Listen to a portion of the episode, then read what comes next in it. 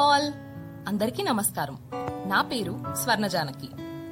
ఈరోజు రాఖీ పౌర్ణమి జరుపుకుంటున్న అన్న చెల్లెలకి అక్క తమ్ముళ్ళకి నా శుభాకాంక్షలు. అసలు ఈ పండుగ ఎందుకు జరుపుకుంటాము? దీని వెనకాల ఉన్న సాంప్రదాయం ఏమిటి? ఇలాంటి ఎన్నో ప్రశ్నలకి మన జనరేషన్స్ వాళ్ళకి సమాధానాలు లేవు.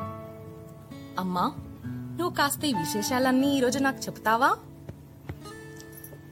ఓ శ్రీ గురుభ్యో నమ. అమ్మా స్వర్ణ చాలా మంచి ప్రశ్న వేసావమ్మా. ముందుగా నా పేరు రాణి. ఎందరో మహానుభావులు అందరికీ పాదాభివందనములు.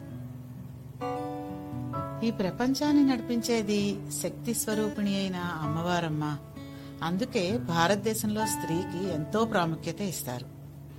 స్త్రీలు ఏది మనసా వాచ కోరుకుంటారో అది తప్పకుండా జరుగుతుంది అని మన నమ్మకం. పురుషులు వ్యవసాయానికి వెళ్ళినా యుద్ధానికి వెళ్ళినా ఏ శుభకార్యానికి వారు వెళ్ళాలనుకున్నా స్త్రీలు వారికి బొట్టు పెట్టడం ఎదురు ఎదురు రావడం మన సాంప్రదాయం. ఆ సాంప్రదాయంలో భాగంగానే ఈ రక్షాతోరం అనేది ఏర్పడింది.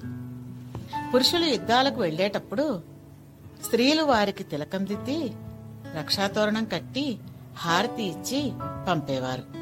వారు యుద్ధంలో విజయాన్ని పొంది క్షేమంగా తిరిగి రావాలి అని స్త్రీల ఆకాంక్ష. అదేవిధంగా ప్రస్తుత కాలంలో ప్రతి స్త్రీ తన అన్నయ్య కాని తమ్ముడు కాని క్షేమంగా ఉండాలని ప్రతి పనిలో విజయాన్ని సాధించాలని కోరుకుంటూ ఈ జంధ్యాల పౌర్ణమి రోజున రక్షాతోరణం కడతారు. మన దేశంలో కుటుంబ వ్యవస్థకు చాలా ప్రాధాన్యత ఇస్తారు. అందులో తోబుట్టువుల బంధం అపూర్వం.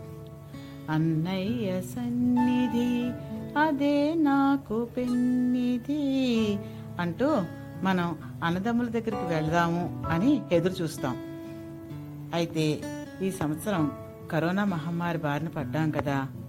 దూర ప్రాంతాలలో ఉన్న స్త్రీలు అన్నదమ్ములకు రక్షాతోరణం కట్టలేకపోయినా వారు ఆయురారోగ్యాలతో అన్నిటా విజయాలను సాధించాలని ఆనందంగా ఉండాలని కోరుకుందాం. అవునమ్మా చాలా బాగా చెప్పావు. Thank you.